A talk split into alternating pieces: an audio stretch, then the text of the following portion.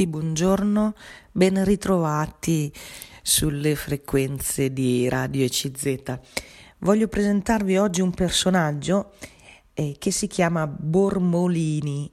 Lui eh, sarà presente a Brescia, parlerà a Brescia proprio eh, in, l'11 novembre, quindi in questi giorni, ed è un vero e proprio personaggio che ehm, merita di essere conosciuto e, e che quindi voglio presentarvi. Leggeremo insieme qualche cosa. Parlerà, e intanto diciamo questo appunto l'11 novembre alle ore 20.45 eh, sul tema curare con il cuore, amare è prendersi cura si tratta di un intervento appunto di eh, questo eh, scrittore eh, religioso e si definisce anche tanatologo, quindi è come vedremo una persona che si occupa di tanti aspetti dell'umano, diciamo, della persona e, e qui viene presentato appunto mh, mm, nel ciclo di incontri promosso dalla congregazione dell'oratorio di San Filippo Neri. Quindi l'appuntamento è qui presso l'oratorio di San Filippo Neri. Qui viene presentato con una sua mh, mm, frase, dice è il curare che ci rende umani e pienamente umani quando realizziamo una cura integrale. Queste le parole di padre Guidalberto Bormolini, appunto che fanno da sfondo a questo ciclo di incontri promosso dalla congregazione dell'oratorio di San Filippo Neri e, e ci sarà poi un secondo appuntamento l'8 febbraio con un percorso eh, che riguarda un tema molto delicato. Il titolo sarà Imparare a morire le antiche tradizioni meditative e la preparazione alla morte. E poi un ultimo incontro ancora, questo ciclo, ecco, che dicevo, a partire dall'11 novembre, poi l'8 febbraio, poi l'1 marzo. Accompagnatori e accompagnati dare un senso alla sofferenza. Queste serate si svolgeranno appunto nel salone Bevilacqua di via Pace 10 a Brescia. Ecco, allora vediamo un po' di scoprire insieme eh, qualcosa di, della vita di questo mh, mm, personaggio, dicevo, perché è, è praticamente interpreta nel tempo di oggi quello che può essere un monachesimo, una vita di meditazione ma anche molto aperta, come eh, vedremo adesso eh, insieme, aperta anche ai problemi di oggi, alle tematiche di oggi, quindi per esempio quelli che sono eh, la, il, il rapporto con, con, la natura, la tutela dell'ambiente, eccetera. Allora vi leggo Guidalberto Bormolini è stato in eh, gioventù un eh, falegname, artigiano, è stato liutaio. Attualmente è consacrato e sacerdote in una comunità di meditazione cristiana che si chiama I ricostruttori nella preghiera. Questa esperienza potrebbe essere inserita in quella corrente della spiritualità post-conciliare che propone un monachesimo interiorizzato. Bormolini è laureato alla Pontificia Università Gregoriana, ha conseguito la licenza in antropologia teologica ed è dottorando in teologia spirituale presso l'Ateneo San Sant'Anselmo di Roma. Cura specialmente il dialogo con le persone che sono in ricerca, anche al di fuori o lontano dalla Chiesa. Si occupa poi di accompagnamento spirituale dei morenti. È docente, poi ha un master dell'Università di Padova e eh, di Firenze. Si dedica anche all'aspetto del dialogo interreligioso anche attraverso incontri, viaggi e amicizie. Si dedica in particolare al studio di discipline ascetiche nel monachesimo cristiano e ai rapporti tra il corpo e la vita spirituale, della spiritualità cristiana in relazione all'amore per la creazione, per il creato quindi, e si occupa infine della morte e il morire nelle grandi religioni e tradizioni spirituali. Ecco, eh, chiudo le virgolette, come avete sentito questa mh, mm, breve, diciamo, descrizione della vita, ecco, questo è un vero e proprio personaggio che, come dicevo all'inizio, ha, ha un'esperienza, ha fatto lui un'esperienza di ricerca evidentemente di vita cristiana che lo ha condotto appunto a diventare sacerdote, a entrare in questa comunità e che però lo ha portato anche alle soglie di alcuni temi molto mm, delicati, dicevo, quindi per esempio questo dell'accompagnamento spirituale dei morenti, oppure il dialogo interreligioso, come abbiamo sentito, quindi l'apertura a chi appartiene ad altre confessioni religiose e, e magari e, si condividono degli aspetti di fondo di una religione insieme a chi crede in, altri, in altre confessioni religiose. Ma c'è questo aspetto di fondo che accomuna tutti i credenti eh, in, in, Dio. E poi, eh, come dicevo, eh, e come abbiamo letto, anche un'attenzione per il creato, quindi per l'aspetto, diciamo così, della natura che ci circonda, quindi eh, la creazione. E quindi è un vero e proprio personaggio, nel senso che eh, ha questo, queste caratteristiche e, e, eh, questa forza anche evidentemente di entrare e su certi temi di entrare in dialogo un po' con tutti. Ecco, prima di tutto vi, vi leggo per quello che è la, eh, la comunità eh, a cui eh, appartiene, i ricostruttori nella preghiera. È, è un gruppo mh, mm, di eh, appunto diciamo così eh, vero e proprio di meditazione e di vita monastica che però attualizza questo messaggio. E vi leggo anche qui una presentazione, una grande voglia di amare e di essere amati ci sospinge attraverso infinite delusioni ad ancorare il nostro cuore a qualcosa di stabile e di infinito. Abbiamo una grande sete di infinito, Sogniamo di poterci collegare con fontane inesauribili. Ci sentiamo collegati. Ecco, è una delle prime esperienze della meditazione. Sentirci uniti a tutti. La vita ci sfida a metterci in comunicazione e in comunione con tutto. È un aspetto della mistica, cioè del misterioso modo di metterci in comunione con Dio, con il tutto.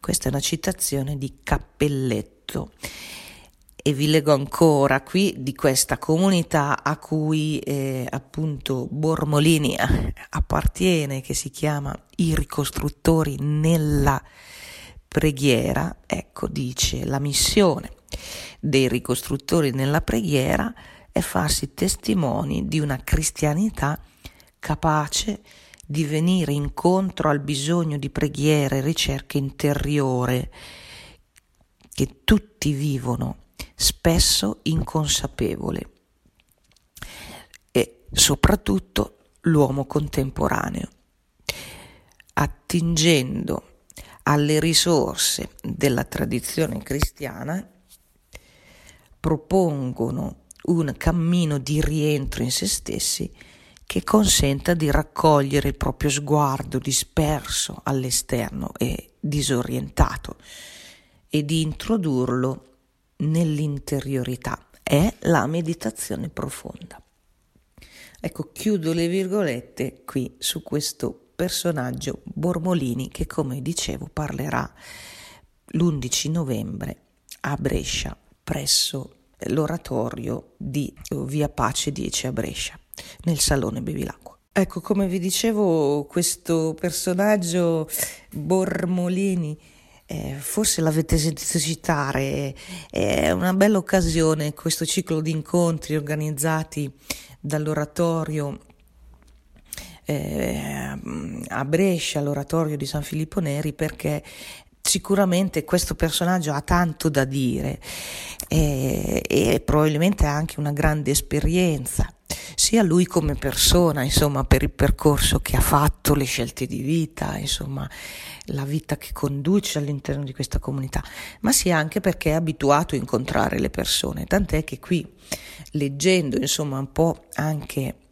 online le notizie su di lui, risulta che è abituato, ecco, proprio a, a anche a dialogare eh, con chiunque, anche chi non, magari non, ha, non, non, si dice credente, ma è in ricerca, questo grande sete, questo grande bisogno di eh, ogni uomo eh, di eh, avere una vita spirituale. Ecco.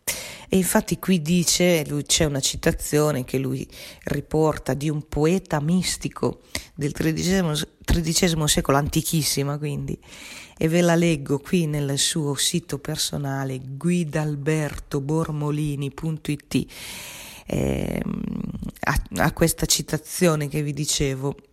Eh, ve la leggo, vieni, vieni, chiunque tu sia, vieni. Sei un miscredente, sei un idolatra, anche se non credi in nulla, vieni.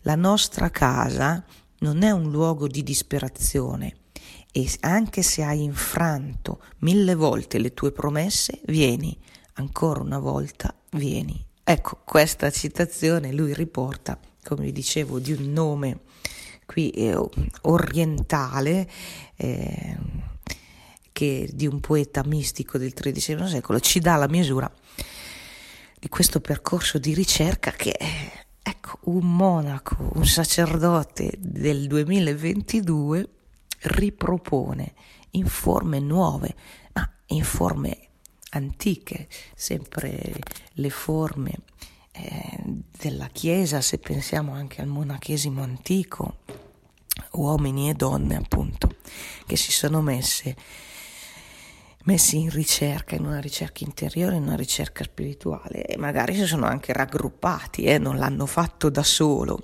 E così il nostro Bormolini dice anche oggi lo possiamo fare insieme in questo dialogo, in una casa comune. Quindi è una bella proposta anche per gruppi, per i singoli. Eh, eh, penso che sia eh, che meriti appunto di essere conosciuto. Un altro aspetto vi dicevo eh, che caratterizza questo personaggio è eh, la mh, attenzione al, eh, all'ecologia. E allora eh, anche qui vi leggo qualcosa di questo, mh, mm, ehm, questo mm, campo, diciamo, di questo settore dove eh, in qualche modo il eh, Bormolini è attivo. E vi leggo. Eh, ha partecipato a convegni riguardo temi di economia, ecologia e eh, ha curato, insieme anche a un altro teologo, la pubblicazione di una raccolta di saggi su questi temi della ecologia ed economia spirituale. Eh, ha svolto anche uno studio eh, originale sul rapporto tra i santi e gli animali e mm, Bormolini ha creato eh, il Centro Studi Cristiani Vegetariani per l'Ecologia Spirituale e è co-ideatore e co-direttore con Francesco Poggi del Festival di Economia e Spiritualità che coinvolge molti comuni toscani e l'arcidiocesi di Lucca. Qual è la finalità di questo centro studi cristiani vegetariani per l'ecologia spirituale? La finalità è quella di proporre una riflessione sulla crisi nel mondo contemporaneo e per ricercare alternative spirituali, appunto, che scavano dentro lo spirito umano, in alternativa a un'economia che non rispetta né la persona né la natura. Bormolini ha fondato insieme al professor Mario Biaggeri il centro di ricerca di economia, spiritualità e sviluppo umano integrale e sostenibile, mettendosi così sulla linea dell'enciclica di Papa Francesco che puntano su una ecologia integrale a favore quindi della natura e insieme dello, dei popoli, dell'uomo, della giustizia sociale. Partecipa alla rete Il futuro che sogniamo e insieme a tanti altri ha fatto nascere il percorso per formare chi guida comunità, istituzioni, imprese e associazioni, un percorso che viene chiamato verso una leadership spirituale. Eh, Bormolini vive in una comunità che si sostenta per la maggior parte dell'anno lavorando la terra, coltivando l'orto, l'oliveto, un frutteto, una vigna coltivando grano, erbe officinali, tutto in modo biologico, quindi nel rispetto anche degli aspetti naturalistici. Ecco, chiudo le virgolette, vedete qui un po' si intreccia eh, il tema ecco, della ricerca spirituale, della meditazione interiore di cui parlavamo prima, si intreccia con eh, l'attenzione alla natura, eh, la, mm, la, ricerca insomma di, anche di questi aspetti economici eh, legati al rispetto del, del creato. E quindi qui si intrecciano appunto queste cose, il creato, la vita, il rispetto della natura e la parte poi cristiana in questo caso di monachesimo. Ma questo non ci deve stupire perché eh, tutti voi sarete stati magari in visita in qualche antico monastero e sappiamo che già gli antichi monaci coltivavano erbe officinali, erano esperti in questo, curavano anche attraverso la natura, avevano il loro orto, loro, le loro coltivazioni e, e sappiamo che c'è sempre stato nel, nell'ambito delle comunità monastiche, anche nel, nei secoli passati, eh, diciamo andando proprio indietro, indietro nel tempo, c'era la, eh, la cura della terra, il lavoro nei campi, ecco, e anche perché a quel tempo forse non c'erano altri lavori, non c'era altro, d'accordo, però c'era questa unione eh, forte dell'uomo di preghiera con il creato, con il mondo naturale. E allora questa comunità, come vi dicevo, della, a cui eh, anche lui appartiene, ricostruttori nella preghiera, attua di nuovo quelle pratiche. Oggi poi si legano a questi temi no? della biodiversità, della ecologia integrale, come dicevo anche proclamata da Papa Bergoglio e si legano anche a questi temi, avete sentito dei vegetariani, eccetera. Ora io non credo che l'importante sia andare proprio nel dettaglio, ognuno fa poi le sue scelte e ognuno insomma fa anche un po' quello che, che può nella sua vita, nella vita concreta che conduciamo, ma l'importante è vedere un po' l'insieme, è la forza di queste proposte spirituali e anche delle testimonianze di questi personaggi.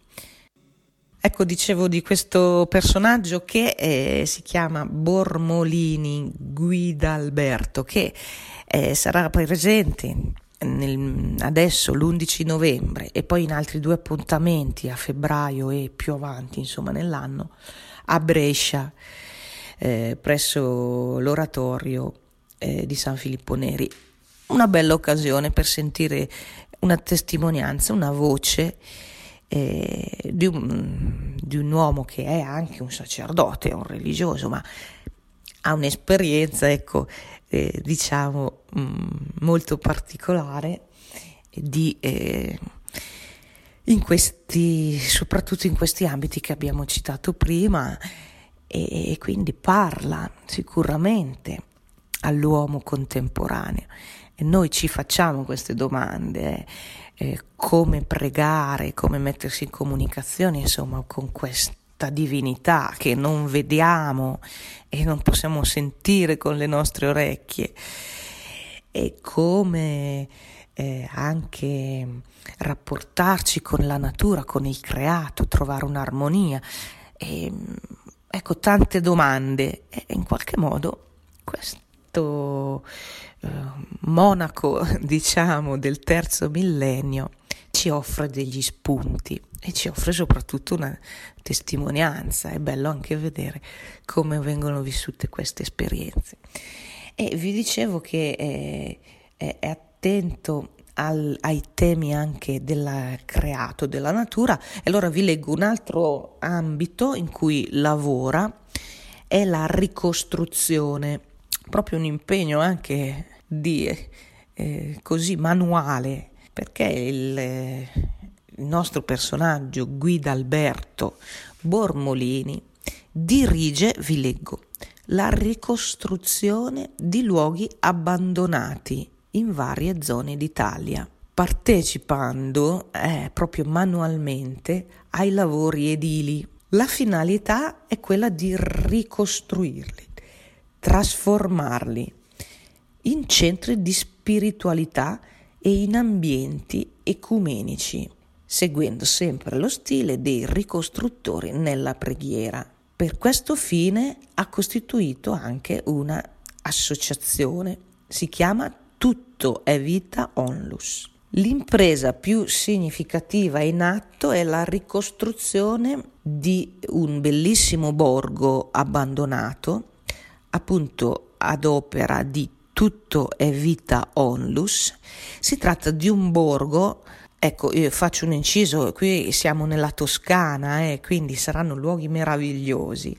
Un borgo immerso nel silenzio e nel verde, dove fare esperienze di vita spirituale e di una visione di cura integrale. Intorno alle 12 case abbandonate e ricostruite. Ci sono boschi secolari di castagni che appaiono come veri e propri monumenti viventi. Le case diventeranno luogo di accoglienza dove ritrovare la propria spiritualità, lontano dai centri abitati e dal traffico della mm, vita di tutti i giorni e dove sperimentare e praticare l'ecologia integrale tanto sollecitata da Papa Francesco con l'enciclica Laudato Si.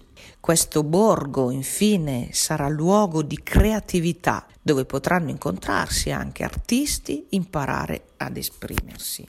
Ma soprattutto, ancora una volta, sarà uno spazio di ritiro immerso nelle bellezze della natura, alla ricerca della bellezza dentro di sé, fino a incontrare la fonte della bellezza, come insegna la filocalia. Chiudo le virgolette, ecco qui la, eh, questa descrizione, avete sentito anche questa idea che è molto bella di recuperare dei borghi abbandonati e qui ci sono delle foto dove si vede proprio il nostro monaco, eh, il nostro eh, Bormolini eh, che lavora con tanto di martello, di eh, macchinari vari, ruspe, proprio per eh, questi recuperi. Anche qui eh, vedete il, il, come il cristianesimo ecco, si ricollega dei temi di oggi.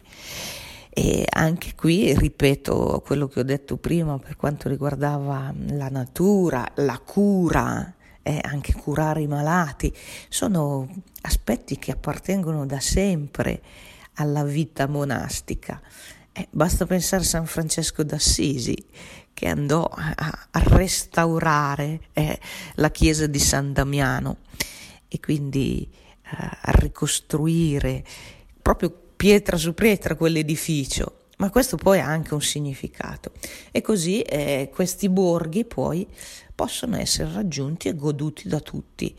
E, ehm, e sono, diciamo, dei luoghi eh, di, eh, dove vengono accolti appunto eh, quelli che vogliono fare queste esperienze, poi come avete sentito di meditazione profonda, come la chiamano questi eh, appunto mm, diciamo queste guide spirituali. E poi c'è il tema, ecco lo accenno solo, eh, dell'accompagnamento alla morte. Anche questo è un tema molto significativo. Eh, oggi questo tema un po' bandito dai nostri discorsi, facciamo fatica a parlare della morte, allo stesso tempo ce n'è tanto bisogno.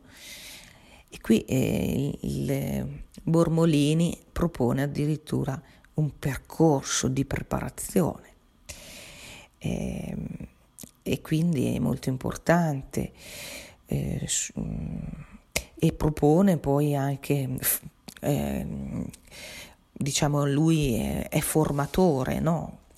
e quindi ci sono dei corsi per creare appunto delle figure che poi diventino a loro volta degli accompagnatori, dei volontari praticamente il tema della morte e della preparazione personale ad essa, eh, sempre tramite l'associazione Tutto è Vita, di cui egli mh, è presidente, eh, offre un volontariato in accompagnamento spirituale nella malattia grave e nel lutto, anche attraverso l'uso di pratiche meditative.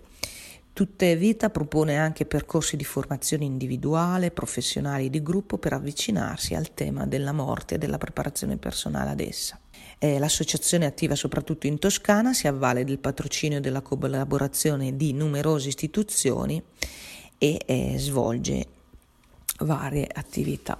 Ecco, chiudo le virgolette, questo per dire davvero anche la forza, il coraggio, insomma, di, eh, di, questi, di questo personaggio, il contributo eh, che dà, insomma, anche una spiritualità così rispetto al nostro vissuto quotidiano. Eh.